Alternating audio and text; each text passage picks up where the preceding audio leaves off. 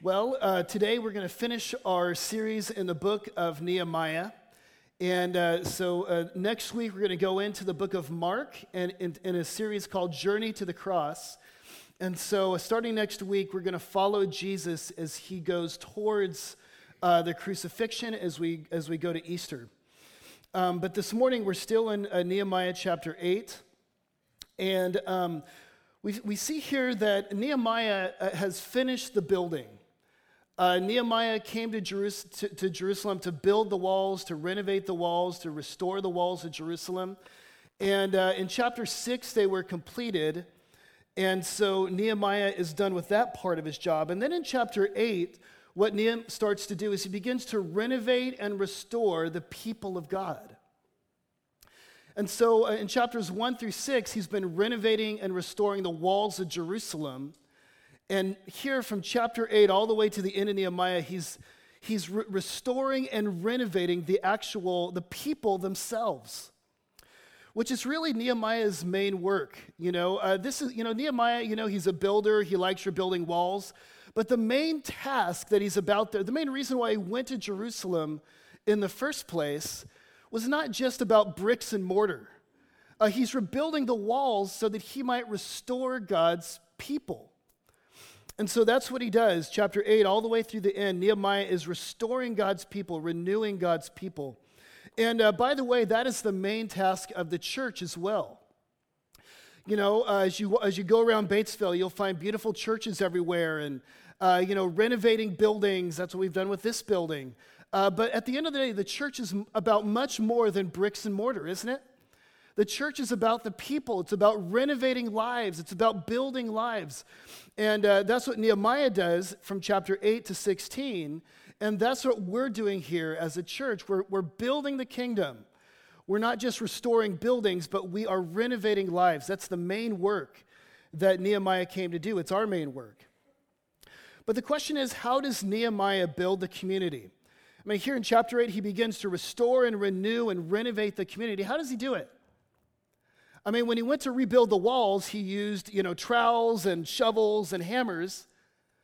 How does Nehemiah renovate the people? I mean, how, how do we renovate our lives? How do we, uh, you know, become renewed and restored? Uh, how do we get rebuilt?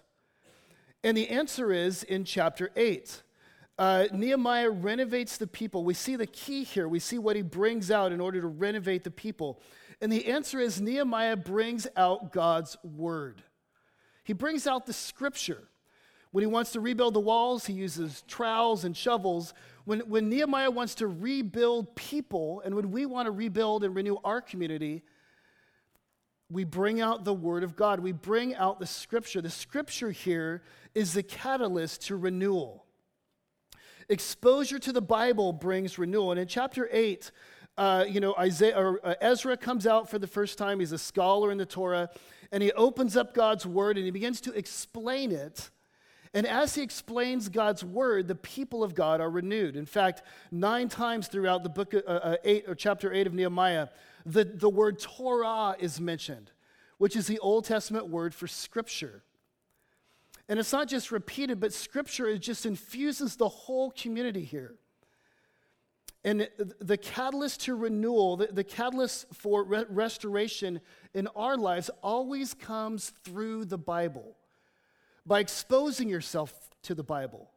And uh, this, by the way, is why we preach the Bible every week, is we know that the way your lives are, are built up and restored and renewed is through exposure to the Scripture. But how does the Bible do that? How does the Bible do that? I mean, the Bible has power to renew us. It's, a, it's like a seed that kind of goes in and brings life into our lives. But how does the Bible restore people? Because we all know people that have a lot of Bible knowledge, you know, that go to church every week, and yet their lives aren't really changing, right? I mean, how is it that God's Word does his, its work in our lives? Because it's possible to memorize Scripture and to know your Bible and to believe the Bible in principle and yet not to ex- really experience the, the Bible's power in your life. Uh, my brother uh, th- last week was contacted by a church, and uh, they were talking to him about what, you know, some problems in their church. And uh, this church had been through uh, about 12 years of decline. It was, you know, at one point its membership was high, it was vibrant, and the church just was plummeting in membership. And they were talking to him about what went wrong, and they brought in a group, you know, that kind of analyzed their church to tell them what was going on. Why was the church dying? And one of the things the analyst said was that, look, he says, you, you are involved in intellectualism. He says, you all know your Bible really well, but it's not penetrating into your lives. And this is what Jesus told the Pharisees of his day. He said, uh, the religious elites, he said, You understand neither the scriptures nor the power of God. And he's, t- you know, the Pharisees knew their Bibles. Uh, the, the religious elites, they knew the scripture, they had memorized it, and yet Jesus said, You don't really know its power. And so, how do we experience the power of the, of the scripture in our lives? How does the Bible actually renew us? We don't just want to know it, we want it to permeate into our lives and begin to restore and renovate and renew us. How does the Bible do that? Well, in this chapter, uh, we see how the Bible renews the people of God. And I want us to see three characteristics, three things that happen in a person's life when the Bible's renewing them. And uh, I'm going to give you uh, the three things right up front, front as a roadmap. And so when the Bible's renewing somebody, the Bible brings joy, into your life. Second of all, the Bible brings sorrow into your life. And thirdly, it brings healing. If you're really being renewed by the Bible, it's going to bring joy, sorrow, and renewal or uh, healing into your life. These are the three things that we see in this passage. And so, first of all, uh, we'll look at uh, joy. As, as Ezra came in chapter 8, and as he opened up the scripture, and as the people gathered and they began to hear the word of God, taught, you know, as the Bible permeated the community, the first thing we see is that there was almost an explosion of joy. Uh, chapter 8 is almost like a it's a feast it's a celebration all the way through you see that the people are rejoicing they're eating and they're drinking and there's incredible joy because of the word of god coming in it says in verse uh, 12 it says all the people went their way to eat and drink and to send portions uh, and, to, and to make great rejoicing because they had understood the words that were declared to them. In verse 10, it says, The joy of the Lord was their strength. And at the end of the chapter, it ends with the people uh, rejoicing greatly. So, if the Bible's really going, in your, going into your heart, going into your life, and renewing you, the first thing that you're going to see is joy. Uh, there's an Old Testament uh, scripture where the prophet Jeremiah, he said, uh, God gave him a scroll, and he says, I ate the scroll, I ate the Torah, I ate the word of God. And he said, It was the joy and rejoicing of my heart. And so, are you experiencing joy from God's word? You know, there's this great little verse here the joy of the Lord is your strength. And this is one of those verses that we crochet on our, on our walls. You know, the joy of the Lord is your strength. And, uh, notice that this is connected to the Bible. When they received the Bible, they were joyful, and that joy was their strength. The joy is connected to the scripture. And so, if you're receiving God's word, there's going to be joy in your life. Now, why does God's word bring joy? Uh, b- because, number one, it's related to nourishment. You know, here these people, a notice that says that they stood before the, the teaching and the preaching, and it said they were there from uh, early in the morning to midday. So, six hours these people are, are listening to a Bible study. Uh, let's try that one Sunday, shall we? Six hours? Should we do that? They weren't only, only listening, they were standing, standing for six hours, taking in the scriptures. And then it says that their ears were listening to the Bible intently. So nobody's falling asleep out there. Why? It's because the Bible is nourishing their souls. These people are hungry. Uh, you know, they've been in exile for 70 years. They haven't opened a Bible for 70 years. And in Deuteronomy, it says that man shall not live by what? By bread alone, but by every word that proceeds from the mouth of God. And so, if you're not being nourished by the scripture, gonna, your soul is going to be hungry. And so these people come, it's almost like they're famished. They're like, give us the word, we're going to stand all day long. And the joy comes from being nourished by the Bible. Have you ever been hungry? What happens when you get hungry? You get cranky, you get uh, droopy. Sometimes you get depressed. It sucks the life out of you. And when you eat, it's like this your light, your, the light of your eye sort of sparks up again. And this is what, when you take in God's word, it brings you joy because of nourishment. Are you being nourished by the Bible? And so their joy came from the nourishment. It also came from, from uh, enlightenment, from understanding what was read to them. Notice in verse 12. It says, uh, it says um, and all the people went their way to eat and drink and to send portions to make great rejoicing. Why? Because they understood the words that were declared to them. You see, the joy came because they understood what God was saying. Have you ever been in the dark, maybe at a job where you don't know what you're doing? You know, a brand new job and you're lost, you know, you, you, you feel like, I don't know what I'm doing, and you're in the dark. I mean, how does that feel? It's miserable. But then you finally sort of learn, you know, the lights go on and you learn your job, and then you start to experience joy in what you're doing because you have understanding. And these people, 70 years, they've been lost. Uh, they don't, they, they, they've been lost concerning who God is and who they are and what they're supposed to do in the world. And now finally they're understanding the light is coming on. The Word of God is a light to their feet and a lamp to their path, and they're experiencing joy because of it. And when the Word of God, you let it come in and it shows you how to live and what you're supposed to be doing, it brings joy in your life. Are you letting the Bible in? But notice, notice that the joy also came from obedience. Uh, you know, they read about, you know, some, probably sometime at about 11 o'clock, you know, uh, almost midday. They go to Deuteronomy and they learn about the Feast of Booths. And they start realizing we haven't done this for a very long time. And so they immediately start building booths and they put the Word of God into practice. And so the joy comes from obedience. Uh, you know, this is, not, this is not like your average Bible study where they're going and they're taking notes. Nobody's taking notes here. They're listening to obey.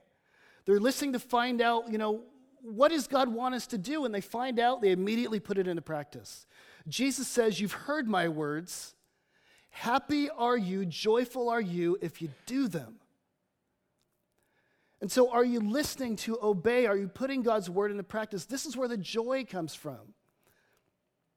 And so the people are renewed because the, the Bible's being opened up to them and they're devouring it like food. The lights are coming on, they're putting it into practice, and there's a feast, there's joy, and there's rejoicing. And it's worth asking are you experiencing joy like this from the Bible? Some of you this morning are depressed. Some of you this morning are, are droopy and low, and it's because you're malnourished. And I want to challenge you to open up your Bible and begin to feed on it like food. You know, Charles Spurgeon, who is an old preacher, he struggled with depression. And he said, You know, whenever I get depressed, the, what I do is I throw myself into the Bible. I begin to devour it, I begin to read it. And he says, I found that when I do that, my heart is restored. I get joy again. It's because he's nourishing his soul. Are you feeding on the scripture is the Bible bringing you joy? Or is it just knowledge in your head? Do you have it just memorized? Can you pass the exams? Or is the Bible actually bringing joy and restoration and renewal in your heart? Are you feeding on it? Are you nourishing on the scriptures? Man shall not live by bread alone, but by every word that proceeds from the mouth of God. And so we see that there was joy. That's what the Bible did for them. But second of all, notice that the, the Bible not only brought joy, the Bible also brought sorrow. It brought sorrow, and this to me is the most interesting thing of this passage. There's this there's a celebration, but it's mixed with grief. And so, look here what happens. Uh, Ezra opens up the Bible and, he, and he's speaking to them. And notice uh, he says here um, in verse 10 Then the people said to him, or then he said to them, Go your way Eat the fat and drink the sweet wine, and send portions to anyone who has nothing ready this day, uh, holy to, the, to our God. And then he says, Do not be grieved, for the joy of the Lord is your strength. He says, Don't be grieved. And then in verse 11, Be quiet, for this day is holy. Do not be grieved, do not mourn. And so the Bible, second, second of all, brought grief and sorrow. They start weeping. In chapter 9, they start putting dirt on their heads And they're in sackcloth and ashes. You know, they're repenting and there's, there's sadness and there's weeping going on. Why is the Bible making them sad? Why is the Bible bringing grief? You say, well, it was a bad sermon. They were bored to death, like I am now. Or maybe they were tears of joy. No, they weren't tears of joy. It says they were mourning here. The Bible was making them sad. Why is the Bible making them sad? This is the second thing that happens to a person who's being renewed by the Bible. The Bible brings into their life sort of a sweet sorrow, a wound into their life that brings healing. Are you being wounded by the Bible? If you're not, you're not ever going to be renewed by it. The Bible's like a mirror. And what does a mirror do? The, the mirror shows you who you really are. And, you know, the, the, the Bible, it, what it does is it, it's a ref, it, you look into it and it tells you exactly who you are, warts and all. And sometimes when you open the Bible and, and it shows you who you, your sin and your flaws, you're wounded. It makes you sad. Uh, when I first got married, um, we lived in a small apartment and I didn't have a mirror. We had one of the small mirrors, but we didn't have a, a full length body mirror. And I was going to seminary and I was eating donuts every day. I mean, it was awesome. Every day, free donuts at 10 o'clock, and I was there. And I got super fat. Um, but I didn't know it. I had no mirror. All I saw was my face, and it looked a little plumpy, but I thought, well, maybe the mirror's warped or something. One day we went to Target and bought a full length mirror. And when I looked at it, I was sad. Do you have that experience reading God's word? Does the Bible ever make you sad? Are you ever wounded by the Bible? Do you ever let the Bible tell you what you look like? Or, in other words, are you ever confronted by the Bible? You know, a lot of us, we memorize scripture, we know the Bible, but do you let the Bible contradict you? Uh, the, in the book of Hebrews, it says the Bible is like a sword. it says it's like a sword, and it says, For the word of God is living and active, sharper than any double edged sword, piercing to the division of soul and spirit, of joints and marrow, discerning the thoughts and intentions of the heart. So, in other words, the Bible should cut into your heart and in your soul. The Bible has incredible discernment, and it can pierce right in and show you what your heart and your soul looks like. And sometimes that's painful. But if you never experience this wound, you'll never change. Not really.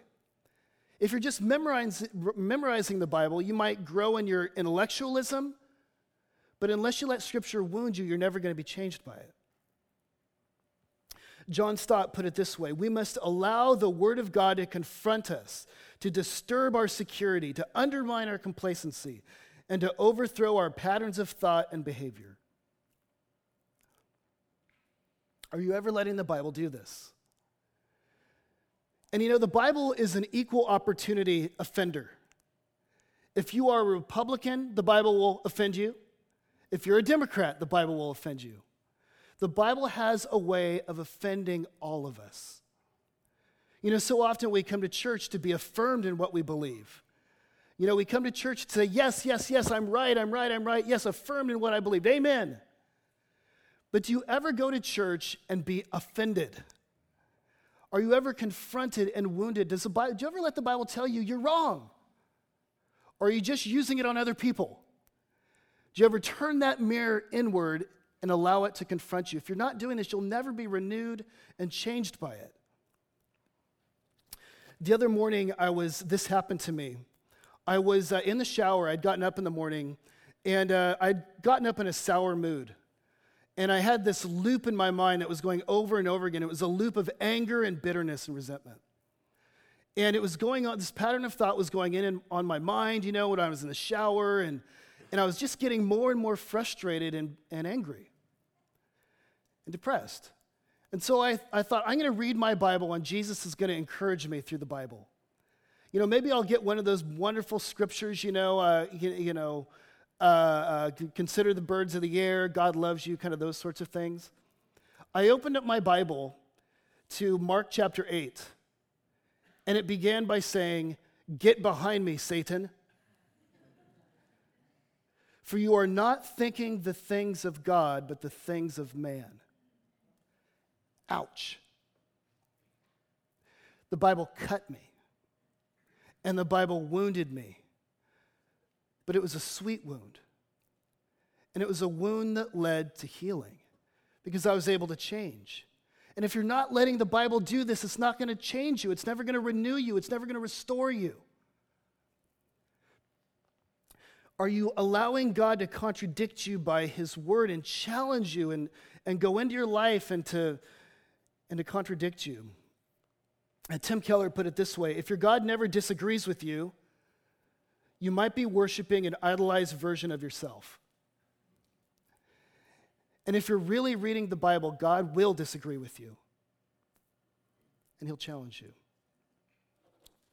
Okay, so they got joy from the Word of God. It's nourishing them. They're being fed by it. It's bringing joy.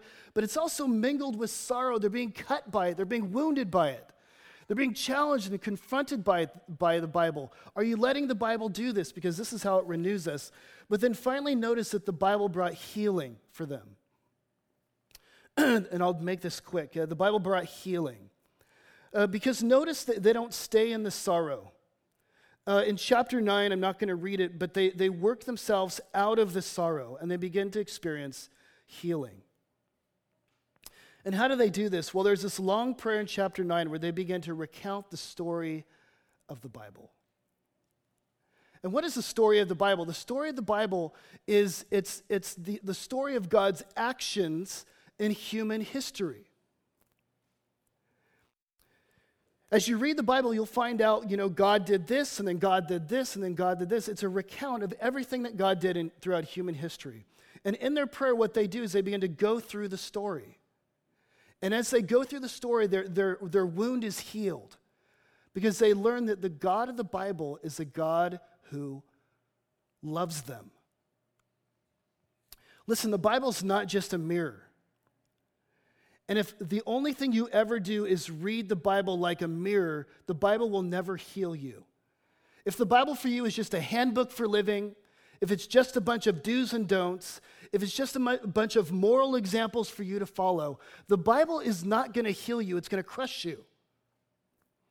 Uh, Mark Twain uh, famously, he read the Bible like this, and, and he said that he had nightmares about the Bible.